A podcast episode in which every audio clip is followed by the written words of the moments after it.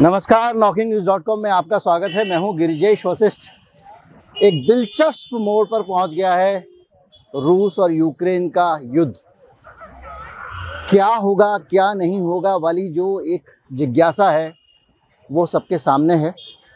और इस जिज्ञासा के बीच में एक चीज़ और भी है कि दोनों तरफ से कई तरह का जो इन्फॉर्मेशन वॉर होता है, कई तरह की झूठी सच्ची सूचनाएँ, फॉल्स इन्फॉर्मेशन, प्रोपेगेंडा लगातार बाज़ार में तैर रहा है। तरह तरह की बातें आ रही हैं और उसके ज़रिए चीज़ों को बेचा जा रहा है। लेकिन मैं आपको सरल तरीके से बताऊंगा कि ये जो कुछ कहानी आप 24 घंटे बैठ के चैनल पर देख रहे हैं उसका निचोड़ क्या है, यूक्रेन में अगले कुछ दिनों में क्या हो सकता है, और यूक्रेन में अब क्या नाटो और अमेरिका की भूमिका बदलने वाली है, रूस की आने वाले दिनों की दिक्कतें क्या हैं, सब पर बात करेंगे। कहीं मत जाइए, चैनल को सब्सक्राइब कर लीजिए।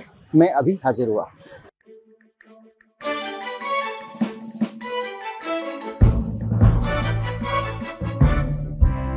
अगर आप इस चैनल को सपोर्ट करना चाहते हैं तो हमारा UPI ID डिस्क्रिप्शन में है, उसके ज़रिए आप हमको भुगतान कर सकते हैं। और एक हमारा बारकोड भी आपको स्क्रीन पर दिखाई देगा, उसके ज़रिए भी आप भुगतान कर सकते हैं।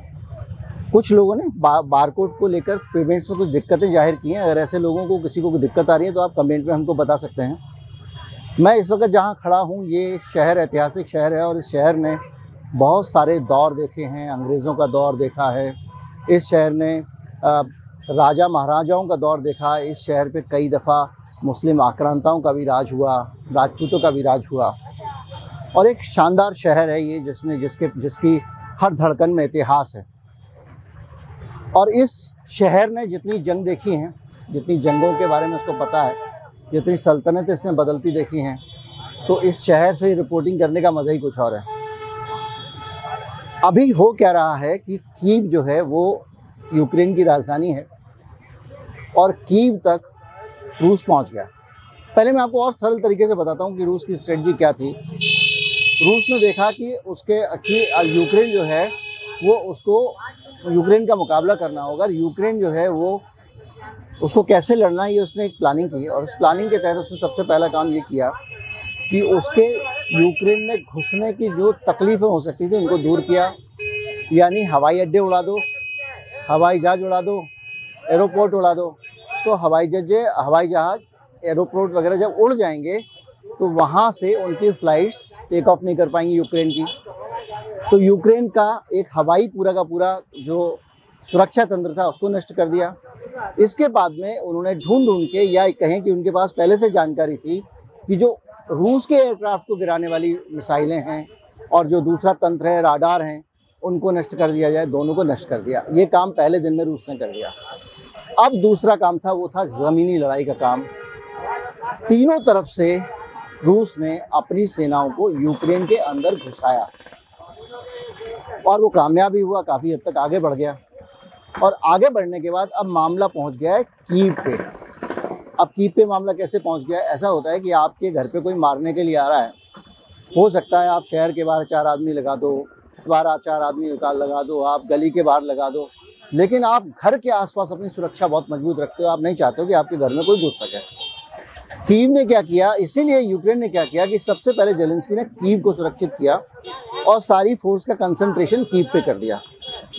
रशिया का डेस्परेशन ये कि भैया पहले ही 2-3 दिन में मुझे लगता था कि मैं कीव को भी हासिल कर लूँगा, लेकिन कीव में जाने के लिए मैं हवाई जहाज़ से बम तो गिरा नहीं सकता हूँ, मुझे सैनिकों के साथ घुसना पड़ेगा, मुझे टैंक घुसाने पड़ेंगे और वहाँ का जो फ्रीडम स्क्वायर है उस पर कब्जा करना पड़ेगा। तो ये काम जो है मुश्किल इसलिए हो गया क्योंकि वहाँ पे अब आमने सामने से आप टक्कर ले रहे हैं और यूक्रेन की जितनी भी सेना है वो कीव पे खड़ी है। और यहाँ तक कि उसने स्थानीय लोगों को भी हथियार दे दिए हैं और वो भी वहाँ मुकाबला कर रहे हैं। रूस के पास जो लड़ाके हैं वो उसको बहुत दूर से लाने पड़ रहे हैं। उसके लड़ाके वहाँ उस धरती के तो है नहीं, तो वहाँ से लाने पड़ रहे हैं। आमतौर पर युद्ध का जो गणित होता है उसमें ये होता है कि एक जो जिसकी ज़मीन पर युद्ध हो रहा होता है उसका अगर एक हवाई जहाज गिरेगा तो सामने वाले के 3 गिरेंगे। ये रेशियो होता है 1:3 का। तो अब वहाँ पे कीव पे रूस की लड़ाई चल रही है और ये कम्बैट है, ये आमने सामने की लड़ाई है, डॉग फाइट है। और इसके बीच में दिक्कत रूस की जो बढ़ गई है वो समझिए, रूस ने कुछ ज़रूर से ज़्यादा जोश में आके, वो एक फिल्म थी ना, आपको याद होगा, जिसमें हीरो जो है एक के बाद एक गोलियां चलाता है और उसकी रिवॉल्वर की 6 की 6 गोलियां ख़त्म हो जाती हैं और अचानक देखता है कि उसके सामने विलेन खड़ा हुआ है और वो ये जानता है कि अगर उसकी शक्ल दिखाई दे गई, अगर उसको पता चल गया कि पिस्टल में गोलियां नहीं है तो मार डालेगा। ये स्थिति कहीं ना कहीं रूस की हो गई है। उसकी गोलियां तो ख़त्म नहीं हुई लेकिन इसकी पिस्तौल में 5 गोलियां निकल चुके हैं। अब दिक्कत यह है कि उसके पास एक गोली है। उसने पहले तो अंधाधुंध मिसाइल दाग दी, हथियार छोड़ दिए और इतना ज़्यादा कोशिश की कि डर जाए, कांप जाए यूक्रेन और समर्पण करे। ज़ेलेंस्की ने दिमाग लगाया और रणनीति के आगे झुके नहीं। तो उन्होंने क्या कहा, हम लड़ेंगे। जब उनको अमेरिका ने कहा भैया बाहर निकलना है तो बताओ, हम तुमको निकलवा देंगे, तो बोले मुझे बाहर निकलने का रास्ता नहीं चाहिए, मुझे हथियार चाहिए। तो अब दिक्कत जो आपको समझाऊं वो ये है कि अब आपके पास एक ही गोली बची है और आपको निशाने पे मारना है। इसी तरह से रूस के जो संसाधन हैं, जितने भी संसाधन रूस के थे वो संसाधन खप गए हैं, वो संसाधन खत्म हो गए हैं। और वो संसाधन खत्म होने का रूस के मतलब ये है कि अब रूस को बहुत सोच समझ कर लड़ाई लड़नी पड़ेगी। और यहाँ पे मैंने आपको जब वीडियो के शुरू में कहा था कि हम नाटो का क्या रोल होने वाला है, अमेरिका का क्या रोल होने वाला है, यूक्रेन को काबू करने के लिए जिस तरह से अमेरिका ने, माफ़ कीजिएगा, रूस ने अपने अंधाधुंध हथियार खर्च किए हैं। नए हथियार बनाने के लिए उसके पास कुछ नहीं है क्योंकि उसको जो सामान लेना है वो उन देशों से आता है, रॉ मटेरियल, जिन देशों के साथ में पंगा है, जो नाटो का हिस्सा है, यूरोप के देश हैं। तो अब उसके पास, उसको बनाने में भी टाइम लगता है, ऐसा थोड़ी है कि अभी तैयार सामान है उसमें केवल कुछ मटेरियल भर देंगे। तो क्या हुआ कि आपने इसको जो है वो सामान, उसको नया हथियार बनाने में समय लगेगा।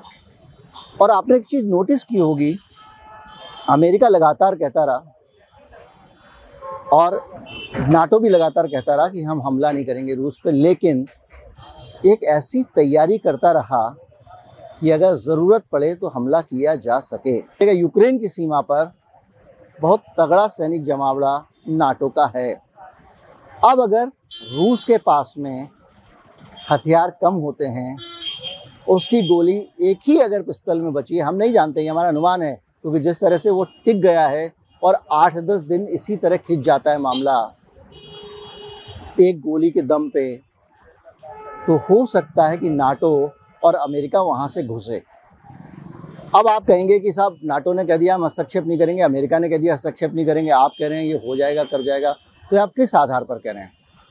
वो इस आधार पर मैं कह रहा हूँ कि नाटो और अमेरिका करेगा, क्योंकि अब तक जो काम भी नाटो और अमेरिका ने किए हैं वो ऐसे काम नहीं थे जिनकी आप उनसे उम्मीद करते हो, जो अपेक्षित हो।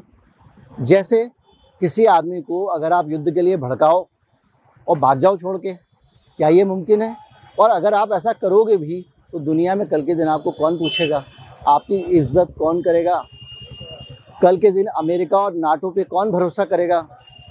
तो जाहिर बात है, सैंक्शन तो सबको पता है कुछ नहीं बिगड़ने वाला, चीन रूस के बगल में बैठा हुआ है, जिस चीज़ पर सैंक्शन लगाओगे सब मिल जाएगा। तो क्या करेगा? अब बड़ा मसला ये है कि उसके पास करने के लिए, इज्जत बचाने के लिए यही रास्ता है कि ज़ेलेंस्की के समर्थन में वो कुछ हथियार, कुछ सैनिक भेज दे। बाद में हो सकता है जब वो देखे कि रूस कमज़ोर हो गया है तो रूस को दबोचने की कोशिश करे, यूक्रेन के लिए नहीं।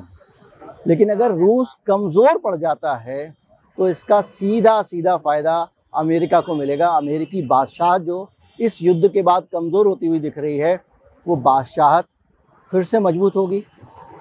चीन को भी हतोत्साहित करने में मदद मिलेगी, जो चीन के हौसले हैं वो भी ठंडे पड़ेंगे। तो ये संभव है कि अमेरिका और नाटो एक प्लान बी के तौर पर रणनीति तैयार करें। उन्होंने बहुत सारे हथियार सीमाओं पर रूस की जमा कर रखे हैं और वो रूस पर जब वो कमज़ोर हो जाए, जब वो थक जाए, जब उसके संसाधन खर्च हो जाएँ, जब उसकी एक गोली भी खर्च हो जाए तो वो रूस पर हमला कर दें। ये मेरा एक अनुमान है और युद्ध के समय आप अनुमान ही लगा सकते हैं, आपके पास में कोई ठोस जानकारी नहीं होती है। और कम से कम ये जानकारी इतनी टॉप लेवल की सीक्रेट जानकारी है कि पुतिन को भी पता नहीं लग सकती, तो मुझे कैसे पता लगेगी। लेकिन हाँ, हम इस पर अनुमान लगा सकते हैं कि उसके लिए क्या ठीक रहेगा। तो क्या होगा अगर कल के दिन यूरोप या नाटो कहें और अमेरिका अगर रूस को रोंदने की कोशिश करते हैं तो उनकी खोई हुई साख वापस आएगी, उनकी हुई कटी हुई नाक जुड़ जाएगी, बच जाएगी और कहीं ना कहीं से एक ऐसा वातावरण बनेगा जिसमें रूस एक कमज़ोर देश के तौर पे दिखाई दे। और आज अमेरिका के पास में रूस पे हमला करने का एक एक्सक्यूज़ है, एक बहाना, एक कारण है। इसलिए सारी परिस्थितियाँ ऐसी दिखाई देती हैं जिसमें मुझे लगता है कि कल हो ना हो, इस हफ्ते 10 दिन के बाद में नाटो और अमेरिका सैनिक कार्रवाई का विकल्प ढूंढने लगें, क्योंकि अब रूस के सामने चुनौती सिर्फ यूक्रेन को जीतने की नहीं है, रूस के सामने चुनौती अपने घर को, रूस को भी बचाने की है। उसका डेस्परेशन बढ़ रहा है, उसके अनुकूल चीज़ें हो नहीं रही हैं, बहुत रेजिस्टेंस कीव में उसको मिल रहा है और उस रेजिस्टेंस के बीच में उसको चिंता अपने घर की भी है कि लड़ाई करते करते दिन काफ़ी दिन हो गए, अपने घर जाना, अपना रूस भी देखना है। जो भी है, हालात जो अभी तक के दिखाई दे रहे हैं वो हैं, बाकी की बहुत सारी जानकारियां हैं। देखते रहिए कौन सा विमान उड़ गया, किस बिल्डिंग पे गिर गया, बहुत सारे चैनल्स पे आपको मिलता जाएगा। उम्मीद करता हूँ वीडियो आपको अच्छा लगा होगा। अच्छा लगा हो तो ज़्यादा से ज़्यादा लोगों तक पहुँचाएँ, चैनल को सब्सक्राइब कर लें। नमस्कार।